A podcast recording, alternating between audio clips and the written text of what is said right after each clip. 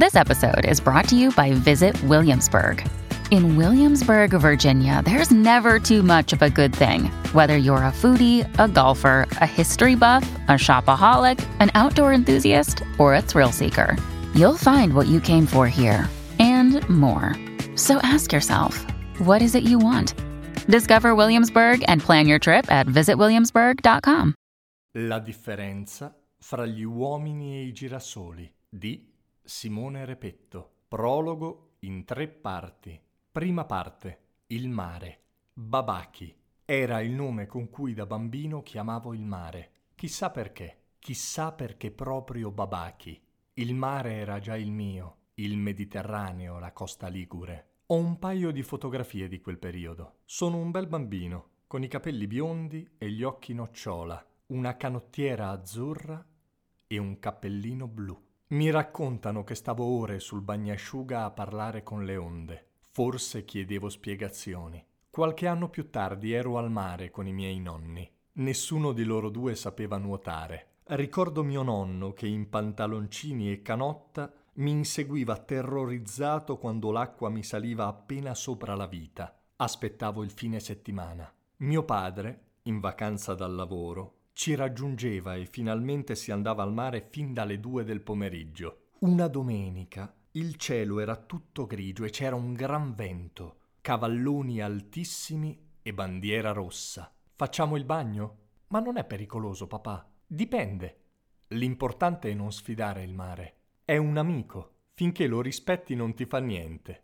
Al liceo c'erano alcuni giorni in cui il giovane Werther in confronto a me sembrava Topo Gigio. Saltavo la scuola e andavo a nervi da solo, lungo la passeggiata. Era incredibile come il mare si accordasse perfettamente con qualunque mio umore. Ogni sfumatura biancastra della schiuma che si infrangeva sugli scogli era una sfumatura segreta del mio stato d'animo. Fu in una di queste tre occasioni, o forse in ognuna delle tre, che capii di provenire da lì, che intuì che quella musica di acqua e sale era la mia musica, la colonna sonora della vita che stava per arrivare. Immagino che sia stato lì che mi innamorai di Babaki, cioè del mare.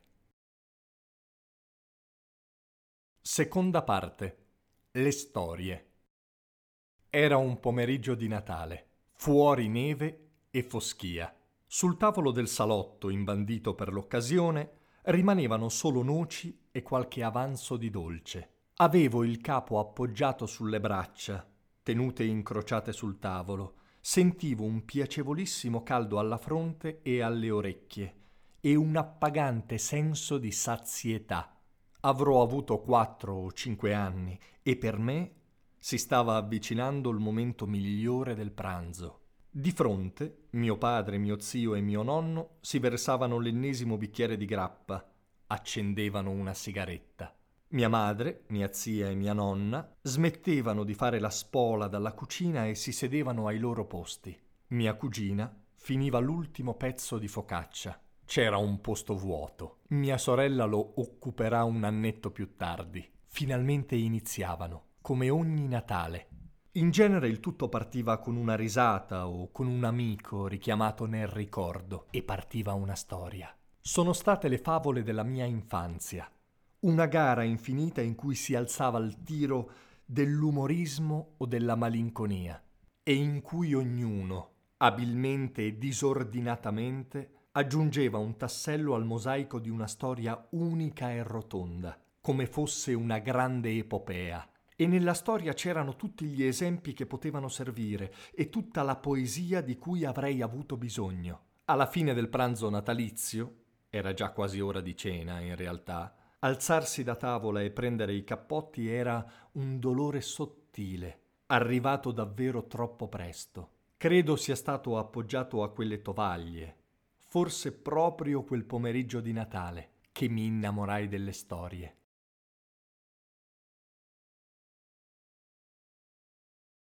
Terza parte. Le donne. Ci sono certe persone che ti entrano dentro e non sai perché. Quando ho conosciuto Sara, sarò stato poco più che adolescente. Era un'estate meravigliosa, di quelle che non se ne fanno più. una volta che superi i vent'anni. Le fanno sempre belle, ma in maniera diversa. Cambiano i profumi ai pomeriggi, accorciano le sere e scolorano piano piano i gerani e i mirti. Sara aveva lo sguardo triste come il mare a ottobre. Sara aveva la pelle calda e scura come l'aria d'estate. Sara aveva il sorriso bianco e gli occhi neri. Sara aveva mani indiane, dita affusolate e unghie graziose. Aveva due fedine d'argento. Sara era una ragazzina dolce e insicura, seduta su un muretto verso le otto di sera di quell'estate meravigliosa, e indossava con disinvoltura e con una diffidenza leggera un maglioncino color pesca. Si innamorò di un altro, regalandogli e negandomi quel suo profumo d'estate, mi recluse, senza che me ne accorgessi, nella categoria amici. Da lì divenne da sempre, per sempre, la mia amica, a tradimento. Non riuscivo a smettere di essere innamorato di lei. Cercai di avere più ragazze possibile, per fare in modo che la luna riflettesse altri visi sul vetro della mia finestra. Ricordo Valeria di Torino, che aveva gli occhi come i fiori di Lillà e come Liz Taylor. Ricordo un cornetto caldo mangiato con una ragazza che poi mi regalò la sua maglietta. Era grigia, con uno scarponcino disegnato sopra e sapeva di pulito. Ricordo una spiaggia e Francesca con le lentiggini e i capelli rossi. Valentina, che aveva un sedere stupendo e uno sguardo da venditrice di federe. Una ragazza di Rapallo che mangiava sempre l'anguria Ricordo una bocca schiusa che dice Mi baci? Ricordo un abbraccio forte alla stazione di Voghera. E ricordo che mentre guardavo l'orologio, pensavo a come quelle mani che mi stavano abbracciando mi avevano accarezzato il pene la sera prima e pensavo di avere caldo e voglia di andare a casa. Brandelli così, dolci e frammentari, appiccicaticci e lisci. Niente da fare. Ricordo che pensavo soprattutto a Sara sempre. L'estate passò e dopo di lei passò anche l'autunno e poi l'inverno. Primavera, gita di Pasquetta, giornata e nottata etilica sui prati, massacrati con lo sguardo ad oriente. L'alba arrivò più veloce di un singhiozzo e i primi raggi già tagliavano la foschia di aprile.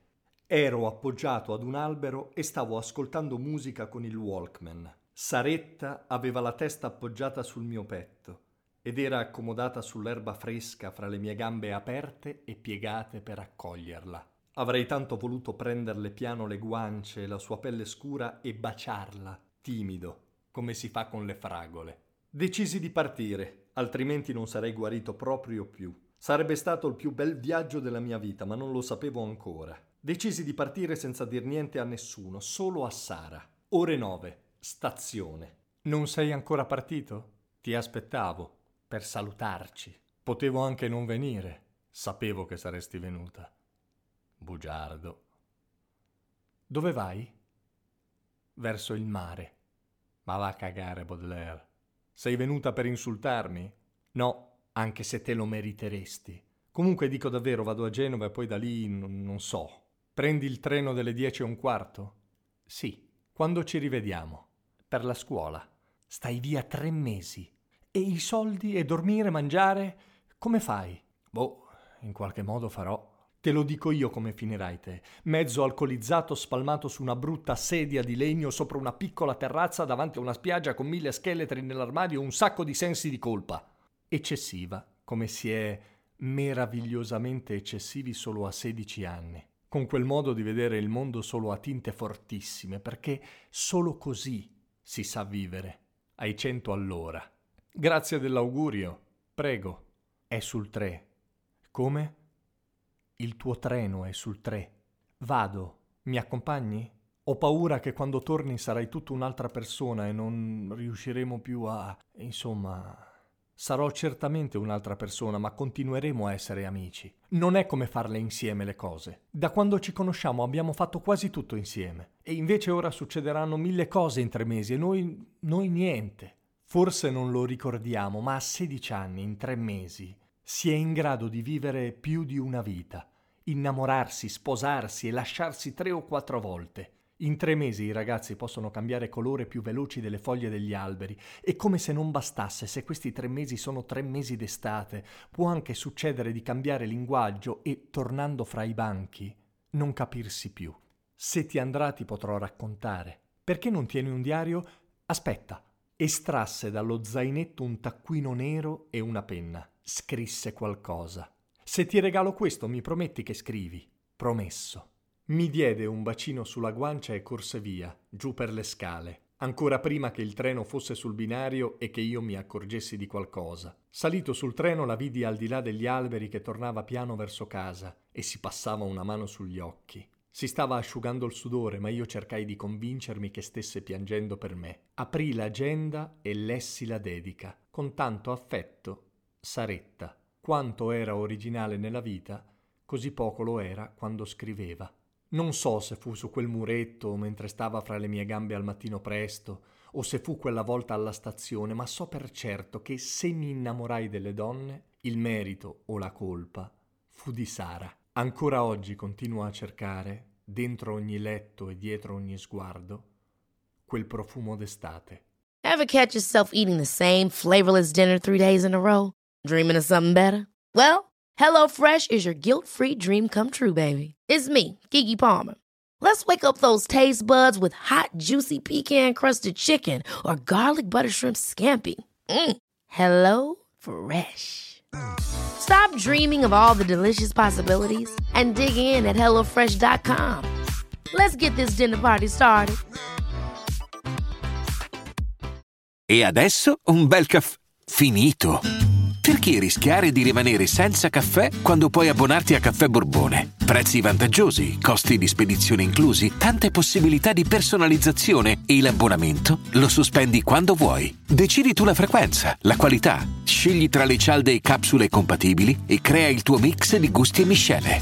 Mai più senza caffè con l'abbonamento Caffè Borbone. Tutte le info su caffèborbone.com.